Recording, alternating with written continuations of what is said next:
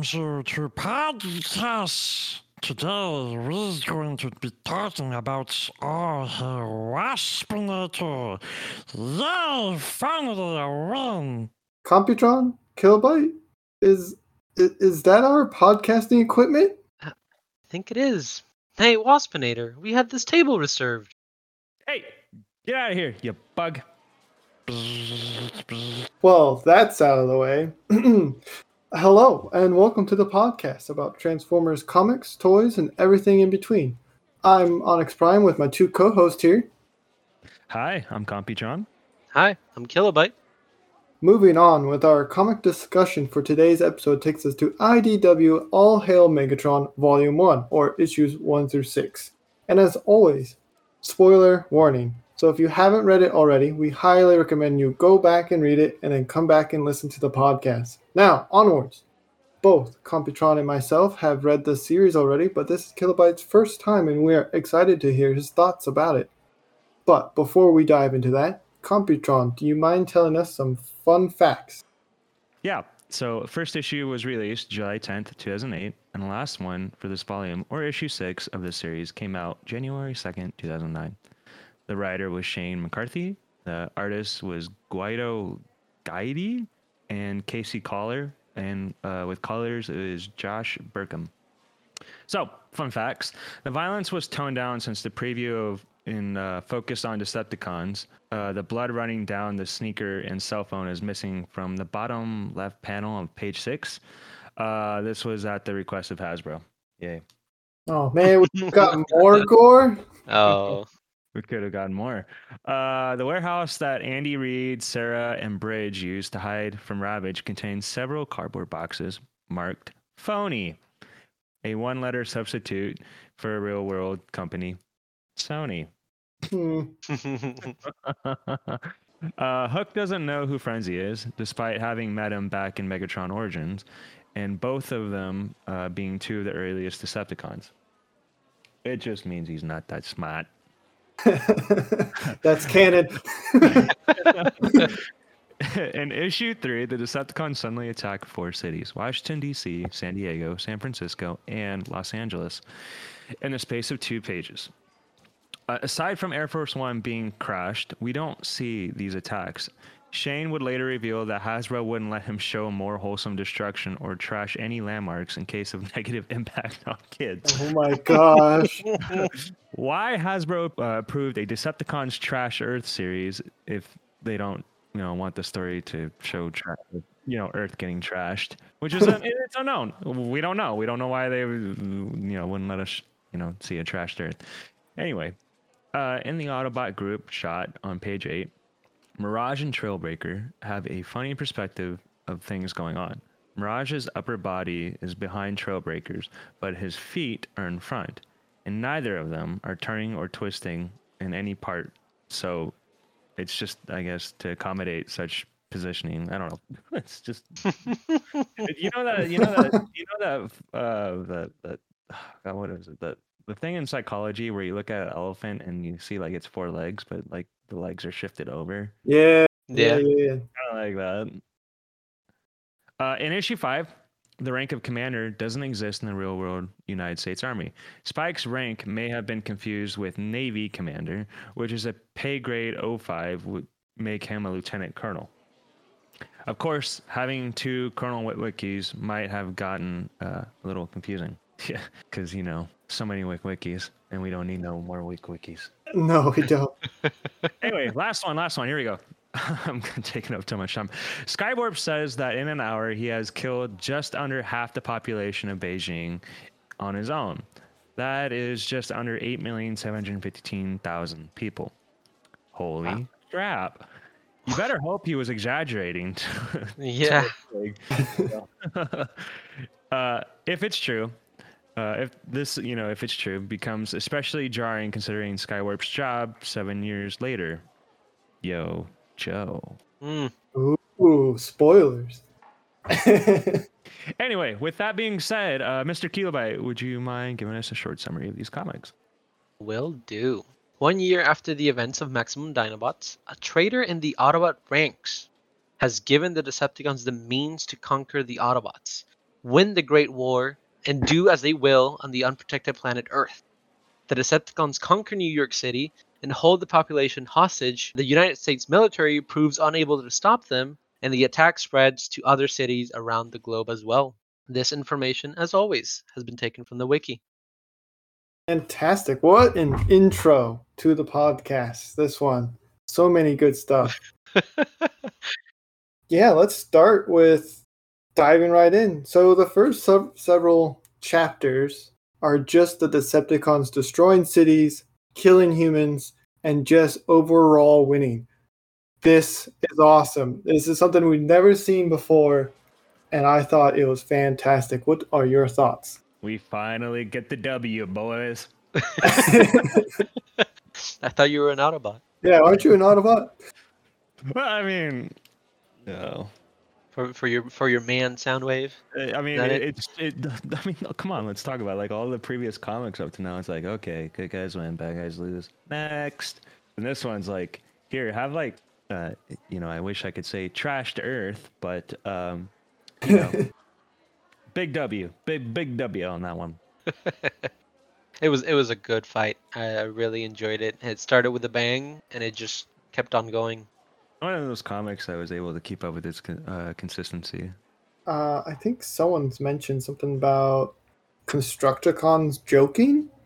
Uh, yes, the Constructicons started making fun of the materials we have on Earth, and they were saying that they were very weak and soft compared to the the ones that they're used to, and that's why uh, their uh, the stuff they've constructed is way better prepared and well assembled. Oh, I thought this your notes was referring like the first time they meet the humans, where they're like, "Take us to your leader," and then they're just joking, and then they just start murdering. That too, that too. Coming But I just found it funny that they were like being all proud of their uh, of their uh, buildings and everything they've done in Cybertron, and they, they're just like judging us. But yeah, that that was a fun scene. I like um the first scene was the destruction of New York City, and then we kid like the scene of the U.S. military kind of responding as fast as they can to the mechanical menace upon the city. And one of the guys, you know, they're flying like these jets around, and one of these guys gets shut down. And like as he was falling, he was gonna try and I guess kamikaze into Megatron. But Megatron's like, no, how dare you? I am Megatron and just punches the plane. Yeah, that was pretty pretty awesome. That was that's epic. This is like one of the true like Megatron scenes. Like just It's like a legit Megatron kind of like personality, like ego kind of thing, you know? right. So I guess that brings us to so we've seen the Decepticons just winning. What are the Autobots doing? They're back on Cybertron and they're not doing so hot. And they're also hiding from this thing called the Swarm. Does anyone want to talk about the Swarm? I can I can cover it if you want. Yeah, whoever. Uh, so, to my understanding, the swarm seems to be uh, kind of like either mutated clones or they're they're they seem to be related to the Insecticons in a way because they they do have the colorings and everything, but they just uh, are savage and they just attack uh, anything that moves, and they just overpower. You cannot think of a zombie apocalypse when the whole horde of zombie comes after you. It's the same thing, but just kind of savage Insecticon uh, creatures uh, coming after. you. Right, they're they're they're failed experiments from Shockwave, right? Yes, Right, and that, they're they're- fantastic. they're out for for, for food. Um, but yeah, it was interesting because it's like this whole zombie herd and um, how the Autobots are trying to hide from it. It was kind of interesting though. Like they're there and they're in like their last kind of bastion of or last defense, and they're kind of just like stuck there. And I kind of want to. I guess where I'm trying to transition into is that we don't see Prowl in charge. No, we don't. Who do We we see- see in chess? we see Jazz, right? Yeah. And, and this is an this is a first, right? This is like I've never seen Jazz done any leadership roles. What about what about you guys? I have in like the G1 continuity, and I feel like this is getting very much inspiration from that. And like it shows even further, like Jazz is not someone you mess with. Jazz is more than capable. Even though he's lost an arm, he's more than capable. Uh, because we see this when the Wreckers show up and they try to help out, but they want to take command. But Jazz is already in command, which is awesome, and I would like to see more of it. But they an argument breaks out. Springer and Blur both try to take on Jazz, and Jazz, you can see even on his face, them around. yeah, barely even tries and knocks them both out. Just and those are like three warriors too. This is yeah. Blur and Jazz. What do you think, Kilobyte? That was such a fun scene. Uh, like I, I don't I don't think I've ever seen Jazz in command uh, up till now, uh, and it was such a fun scene uh, seeing those interactions, and then kind of Kup being the the grandfather of everybody, kind of like calm down. We just they, let's just work together. We're not so there's no supposed to be any fightings here. It's just show me around, Jazz. And just left, and everybody just kind of sits and it's like okay. The one thing that did stand out to me, which I found hilarious, is like there's a scene where Jazz and Kup are talking to each other, and I think it's like Kup's like talking about the security. He's like, I didn't see anything, and Jazz was like, Well, you didn't see them because I didn't want you to. But he had to say it twice because Mirage didn't hear him the first time, and then Mirage becomes uh, visible. And it's Yeah. like, ah, that's funny. So, yeah, you know, like, and then I think uh, a Kup kind of take, like you said, Kup kind of takes control, right? Uh, I think they're working together. Yeah, they but, work uh, together. He, he he settles down the Wreckers and says just kind of like play nice. Uh, so Jazz becomes like the second in command, and yada yada, right? Yeah, they're they're like Kup is trying to work with Jazz and see what the Wreckers can do before like everybody starts punching each other out again. yeah. So uh, anyway, like we can see like there's a lot of kind of like dis- depression, kind of like the like everything's depressed on their end, right? Like everybody's up to next trying to kill each other, or up, you know, they're just trying. That's just the Autobots, and then the Decepticons back on Earth are just like.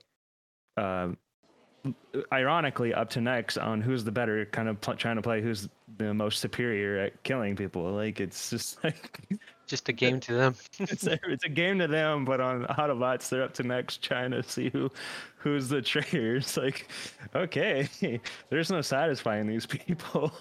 And and the reason why why Jazz and then the Autobots are all kind of jumbled is because Optimus is almost offline. You know, there he's like on life support, but barely, and so everybody's kind of like doesn't know where to go, and they're trying to fight the swarm, but they don't have enough energy. Everybody's uh, bruised up and damaged, and so they're trying to survive as long as they can. Right, and there's one other important piece about that that we find out that the last brawl, that Megatron versus Optimus brawl, Megatron walked away victorious and with the Matrix of Leadership. Yes, which the other Autobots don't know. Yeah, they don't know at this moment, but a few of them do. We've talked a little bit about the Autobots. Let's flip back to the Decepticons. We see them winning, but we also see some tension building between the Seekers and the Insecticons, and more importantly, tension between Skywarp and Thundercracker, as if they're not on the same page anymore. What's your thoughts on that? it's interesting to see how um, Bombshell kind of handled it.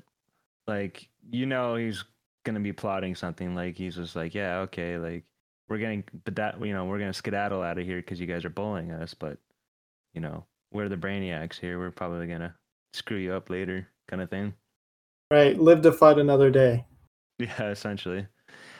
Yeah, and then um, it's I, this is kind of like one of my favorite comics to read about Thundercracker, and we'll you know we'll we'll see his morality kind of open up a little bit. Uh, Yeah, a little bit of a Chekhov's gun here. yeah, exactly, exactly. Mm. I, I I always like the dynamic where there's the like you know there's this is like the bad side uh, air quotes because at the beginning it it wasn't the bad side. It's just how they've handled stuff. They kind of became the bad. But there's always these two character or not necessarily two characters, but there's always this character that has a, a moral compass, even though he's on the bad side. And we can see it here with Thundercracker, where he he's like, we're losing our way, and they're just killing for killing. Uh, like we've already won. We there's no point in this destruction anymore. And it's like I've always liked that dynamic. Kind of reminds me also as like Dinobot and Beast Wars, where he also had the same dilemma, where like, where's the honor in this and and everything. So. Yeah, Thun- Thundercracker has a has a pretty good character art in the series. What do you think, Computron? Like this overall series, not just All Hail Megatron. Yeah, the whole entire IDW continuity, like, um, he kind of, you're gonna enjoy, you're gonna eventually enjoy and love him, but like, it's this is like one of those moments that I kind of, I forgot about. Like, I forgot. Oh, this is kind of, uh, where this, this straw that kind of breaks the camel's back on Thundercracker, where he actually starts opening up. Right. Yeah, so that one's pretty good. I will I got one more things in my notes and then uh we can either move on or if there's anything we're missing we can go back and forth. Uh so back on Cybertron with the Autobots, we get our first glimpse of the swarm again. Oh, and uh Perceptor is scary now. You know, the scientist. He don't miss, that's for sure. Yeah, he he's altered his body to become a sharpshooter, uh, a sniper sharpshooter, and that's that's that's a pretty big turn from scientist, right? Yeah. I don't know. Any last thoughts? Go ahead. I love the little the design with the little monocle. Uh, Yeah. Like the, uh, with the scope and everything, I think that looks awesome because it makes him more uh, kind of scientist. That well, not scientist per se, but they usually uh, some characters usually have a like a monocle, make them look fancy, but here is just kind of terrifying. Yeah, The, the whole monocle thing reminds me of the, the the the from Dragon Ball Z the when when uh the Ginyu Force I forgot what it was called. You know when you you- when we're first introduced to Vegeta and he has that thing like on his Oh, the head. scouter. Yeah, the scouter and you know the whole scene. It's over nine thousand. Like every time I see Perceptor, I think of them. It's just I don't know why, but it is what it is. I that like is he looks though. He's he's really cool looking. Um, kind of jumping around. I wanted to kind of grab talk about like some funnies about the comic because there's a lot of brutality in this comic. yeah, yes, there is. Uh, when we first get like introduced to Andy Reid, he kept saying that he was being chased by a dog when he was being chased by Ravage. oh yeah, And it's just like, wow, that guy's a pilot. He's supposed to be seeing stuff clearly, especially stuff at long distance. But the giant robot chasing him is a dog. yeah. That yeah. Earthlings are stupid. Was- I get it. I mean, it's there for the humor because the comic needed some humor, but it's just like, really? You're a pilot. Yeah, And uh, one of the things I always got a kick out of is, you know, the whole the whole sad scene of, you know, the colonel sending his son in behind enemy lines and everything. yeah. I'm like, you, you're the worst father ever, completely. I don't know about uh, human relationships, but that doesn't seem like a good parent move. No, it's just it, like it's like I love you, son. Call your mother. Now go behind enemy lines. Like, okay, Yeah, something bad happens, right? oh yeah. Yeah, They don't even make it across the the, the river. yeah. That's That that Mm. scene was. I, I thought it was very well drawn because you, you see just Ratbat hovering over them, and suddenly the next Oh, scene is just whoop, Yep. they just disappeared. quick and easy. Humans are fragile. I think that's how they say it, right? I think it's fragile. Fragile. Okay. Uh, I do I, I do enjoy the talking like, since I mentioned Ratbat, I do enjoy that the cassettes get to shine and kind of show off their powers and uh, especially kind of scout and protect. So yeah, the frenzy part, like he starts Oh, yeah. screaming, everybody's like ah! That was that was awesome. People literally lose their minds. I just Yep. didn't realize like he was in a constant state of losing his mind because you remember in like All Hail Megatron, like he was just having a chat. with Megatron. So what did what did what did Soundwave do? All right. So, uh, not to railroad us, but how many rod stars would you give this? I think a solid four and a half out of five. I think I, I would I would give it five. I really enjoyed it. I really had fun, and it was different than what I'm used to. So when the, when the whole New York destruction happened, I'm like, whoa, what's going on? It just kept me intrigued, and I wanted to see where it went. So I think I would give it a five. Five rod star. Um, I think you know, Onyx. You and I are kind of biased because we already read this, hmm and I'm gonna agree it's a 4.5. But like, if on my first time reading it through, it would probably be a five. Gotcha. Yeah. No, that makes sense. But yeah, but uh, right now I'm gonna agree because like there's way better comics later. Well, we are rating them individually, right? We're yes. not rating them with the other ones. I'm Yes, correct. I have to compare them. I, I I just can't. I don't know why. No, no, no, that's understandable. We have no emails today, but if you'd like to get in contact with us, you can send us an email at swervesbarpodcast at gmail.com. That's S W E R V E S B A R podcast at gmail.com. You guys ready for uh, Transformers All Hail Megatron Volume 2? Yes. Yes, sir. Fantastic. Well. Computron, do you mind taking us out? Yeah. If you've enjoyed this episode, consider sharing it with your friends and subscribing. And thank you so much for listening. And as always, till all are one. Till all are one. Till all are one. Follow us on Facebook and Instagram at Swerves Bar Podcast. You can also find us on Twitter at Swerves Bar. If you're interested in more content, try checking out the spin-off D&D series Transform and Roll Out: Rise of the World Killers.